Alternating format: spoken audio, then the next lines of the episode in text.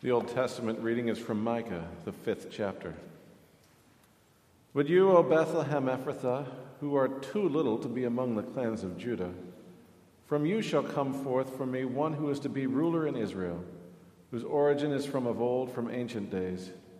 Therefore he shall give them up until the time when she who is in labor is given birth.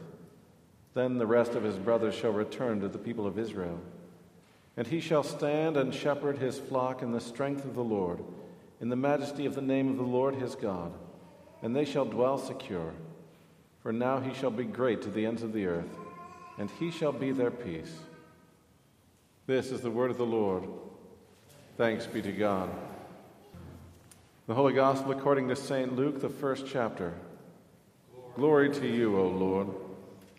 In those days, Mary arose and went with haste into the hill country to a town in Judah.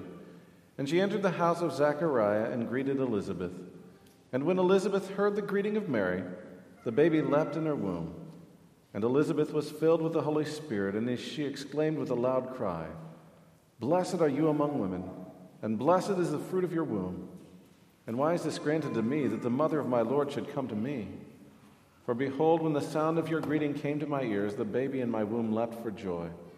And blessed is she who believed that there would be a fulfillment of what was spoken to her from the Lord. And Mary said, My soul magnifies the Lord, and my spirit rejoices in God my Savior. For he has looked on the humble estate of his servant. For behold, from now on all generations will call me blessed. For he who is mighty has done great things for me, and holy is his name and his mercy is for those who fear him from generation to generation. He has shown strength with his arm. He has scattered the proud in the thoughts of their hearts. He has brought down the mighty from their thrones and exalted those of humble estate. He has filled the hungry with good things, and the rich he has sent empty away. He has helped his servant Israel in remembrance of his mercy, as he spoke to our fathers, to Abraham, and to his seed forever. And Mary remained with her about three months and returned to her home. This is the gospel of the Lord. Praise to you, O Christ. In the name of our Lord Jesus, Amen. From Micah chapter 5. But you, O Bethlehem Ephrathah, who are too little to be among the clans of Judah, from you shall come forth for me one who is to be ruler in Israel, whose coming forth is from of old, from ancient, eternal days. Lord, show us how you came into this world to judge evil and to restore righteousness through your Son Jesus, and especially show us tonight the significance of his birthplace, O little town of Bethlehem. Amen. All of us have a birthplace and a birth date and for all of us, that is an important identification. Jesus had a birthplace as well, and that was part of his important identity. God wants us to wonder about that and to learn the significance of it. Why? God does nothing that's not important. So, why did God choose this unknown little town, this unknown little city of Bethlehem as the birthplace of the Messiah, of his Son, and of the Savior of this world. We're going to learn tonight by looking at the prophet Micah how this shows us that salvation is what God is concerned about the most salvation from sin. And we're going to learn how that salvation is His work and not ours, which is a good thing because that makes it sure and certain. And then we're also going to see how God often uses things that are small to do things that are great. And how sometimes, though we may feel very small in this world, we are part of a great work of salvation that began a long time ago in Bethlehem. Well, let's talk first of all a little bit about Bethlehem itself.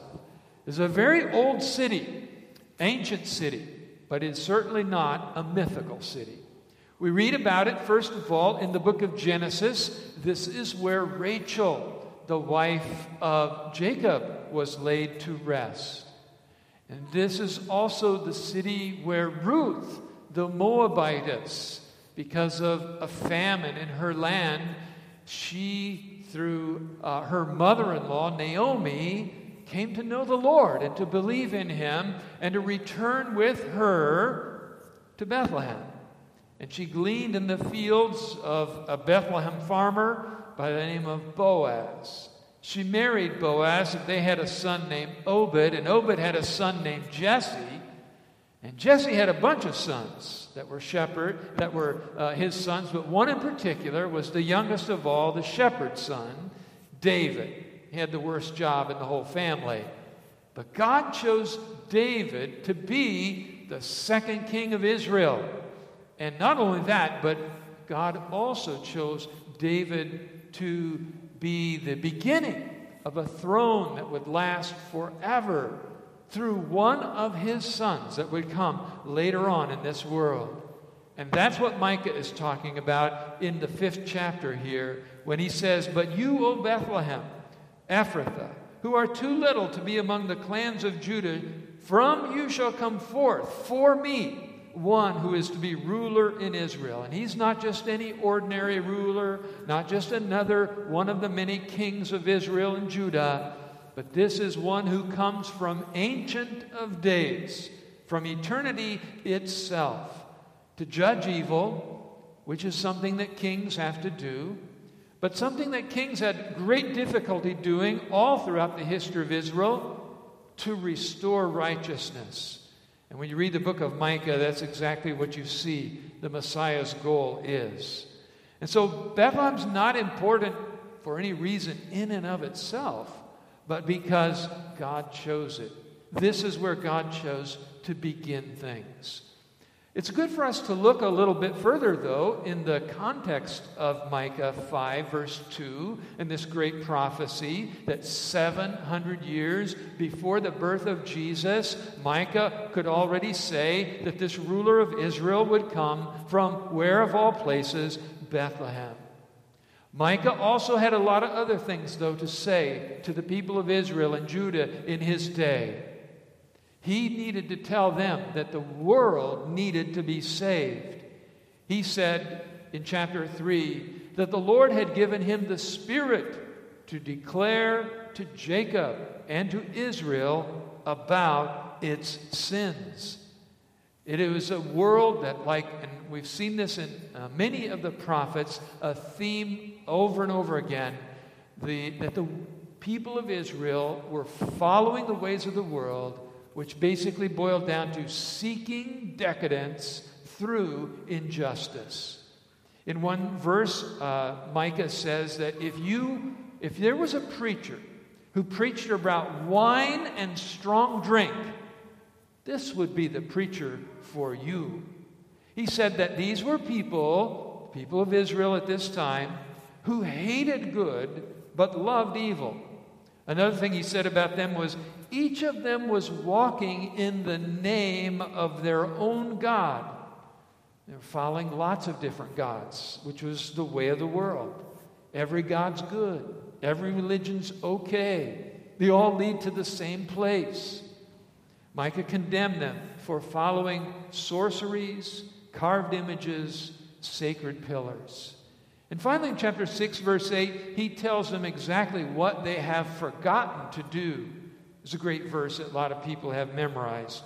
This is what God wants you to do to do justly, to love mercy, and to walk humbly with your God. When you read through Micah, which I encourage you to do, you could do that tonight. It's only seven chapters. You could read it tomorrow for sure. You see that the world hasn't really changed very much at all. The world still pursues decadence through injustice, and it has its own false religions to support it and to give it some sense of, of, of uh, belief that it's actually believing in something. And these are also temptations for each of us. Although called out of the world as into the kingdom of God, the world is always calling us back and drawing us back and trying to bring us to that old belief that all worship the same God, and that many follow, for example, today, the sorceries of what I would call scientism, to think that our solutions to the real problems of life are to be found in a laboratory and with medicines and technology and things like that. Others follow what I might call the carved image of politicalism. This is the worship of government and the belief that we can get ourselves organized. All we need is the right party, the right ruler, more laws, and we will solve the ills of all humanity. The worst of all, I would say, would be those who literally have their arms wrapped around the sacred pillar of feelings. Let your feelings and let your heart be your guide in all things. And there's all sorts of religions to support and promote all of this, and all of them basically are human based and human focused religions. They may have the name of a god and they may have some what they think is a sacred writing or something like that. But in the end, they all teach these basic ideas. You need to get what you deserve. And if you call it justice, then it must be justice. And above all, let your feelings be your guide. These are the things that draw, try to draw us away into that way of pride and of lust and of greed and of the unrepentance of the world. This was Micah's word of judgment. But as all the prophets in the Old Testament and the apostles and evangelists in the New Testament, and especially Jesus himself always did, was to move on from there to the hope and to the restoration of righteousness that only God can bring about. Micah didn't come just to condemn the world and Israel for its evils, he came to bring hope and salvation. He came to show Israel and to show us how God restores that righteousness, beginning with this promise of a ruler who would come from little Bethlehem. Because Jesus was born in Bethlehem in this way, and in the context and setting of the whole prophet Micah, we can draw these three great lessons. First of all, this was prophesied.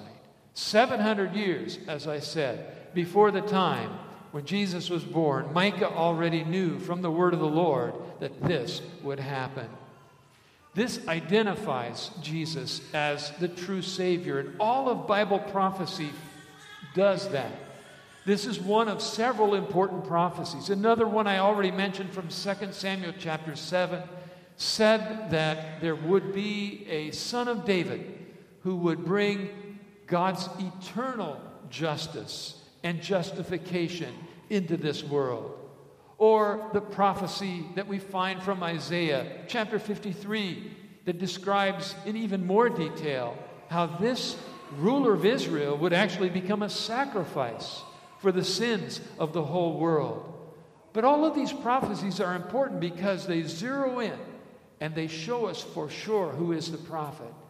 You see, the devil wants to keep the world confused. And so, as Jesus himself said, there are many who will claim to come in my name, many false saviors, many false messiahs. And sometimes even the devil tries to use prophecy. He can prophesy, but he can't fulfill. Only God is the one who makes the prophecies that are fulfilled, and how many of them are beautifully in Jesus. Jesus' identity is given to us by his birth in Bethlehem. The second thing about Bethlehem is that it shows us that salvation comes from the Lord. Uh, Micah says that, therefore, he shall give them up until the time when she who is in labor has given birth. Then the rest of his brothers shall return to the people of Israel, and he shall stand and shepherd his flock in the strength of the Lord, in the majesty of the name of the Lord his God. This ruler would not throw out the commandments of God as so many of the kings of Israel and Judah had done. He would not dismiss them in any way. As Jesus tells us in the Sermon on the Mount, every single one of them is important. He would consistently follow those commandments that God had given us, especially those of Moses. But the best part is that Jesus didn't just come to talk about the commandments, but to live them himself and to fulfill them.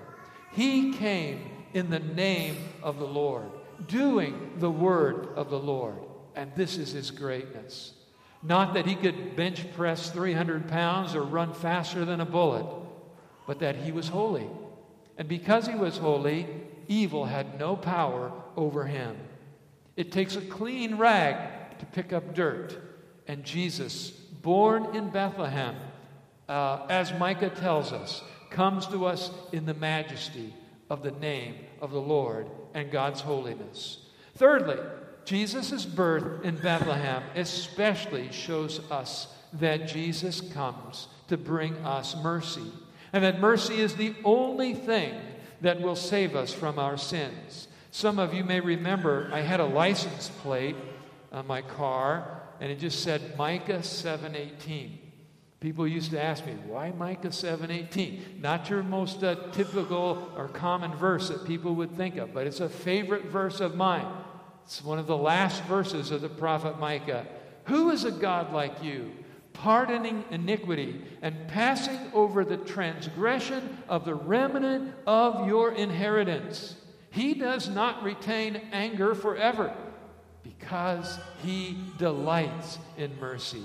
He will again have compassion on us, and He will tread our iniquities underfoot. You will cast all our sins into the depths of the sea. There's Micah's promise and hope of righteousness restored through the forgiveness of sins. It's also kind of personal for me because the words me, ale, mocha, or kamoka are very similar to the name Michael itself. Uh, Michael, the word means there is no other God like this. Angry at our sins? Yes. But no other God does this to be merciful, to take our sins, to cast them into the depths of the sea. I've said this before, and I'll say it again and again and again. Sin is powerful. It's the second most powerful thing in the world because it is so destructive. But God's grace is the one thing more powerful than our sins. And it is God's grace that He has shown to us in this ruler from Bethlehem, this ruler of Israel, who would go to the cross, so that in that act He would cast our sins into the depth of the sea, drowned in His blood, washed away in our baptism. Every thought, every word, every deed that is sinful. Every time we have failed to do justly and to love mercy and to walk humbly with our God, all of that picked up, passed over, and cast away. Well, this is enough for tonight, but Christmas is coming, and hang on, there will be more to learn about this Savior from Bethlehem. And not only this Friday and Saturday and Sunday, but in all the Sundays that follow as we soon move into a new year, we're going to continue learning this great mystery and this work of salvation for us. But as I close, I'd like to come back to just a, these words that Micah also mentioned about Bethlehem. He said, You who are little, this shows us that, as I said, salvation is His, not ours. And sometimes I feel little and weak in this world, but the Bible says God chooses what is little, what is weak, even what is foolish to overcome evil. So, as you and I struggle with sin, sometimes we are tempted to despair and think there's nothing that could be done either about our sin personally or all the sins of the world around us. And that tempts us to, to pout. Or we may look at the same problem and just kind of give up and not care anymore, either about our own sins personally or again about the sins of the whole world. And that tempts us to go out and play. Micah is telling us don't do that. God is winning this battle. And here's one thing you can surely take home with you this evening little with God equals great. It always has. It does today. And we will see that certainly in the future. Little with God equals great. When you feel little, remember little Bethlehem. When you feel weak, remember the tiny baby in the manger. Trust God for his forgiveness, his restoration of righteousness, his salvation. Walk humbly with him. God used little Bethlehem to begin all of this. God uses you, and he uses me. Believe it, live it, share it. Amen. Please rise.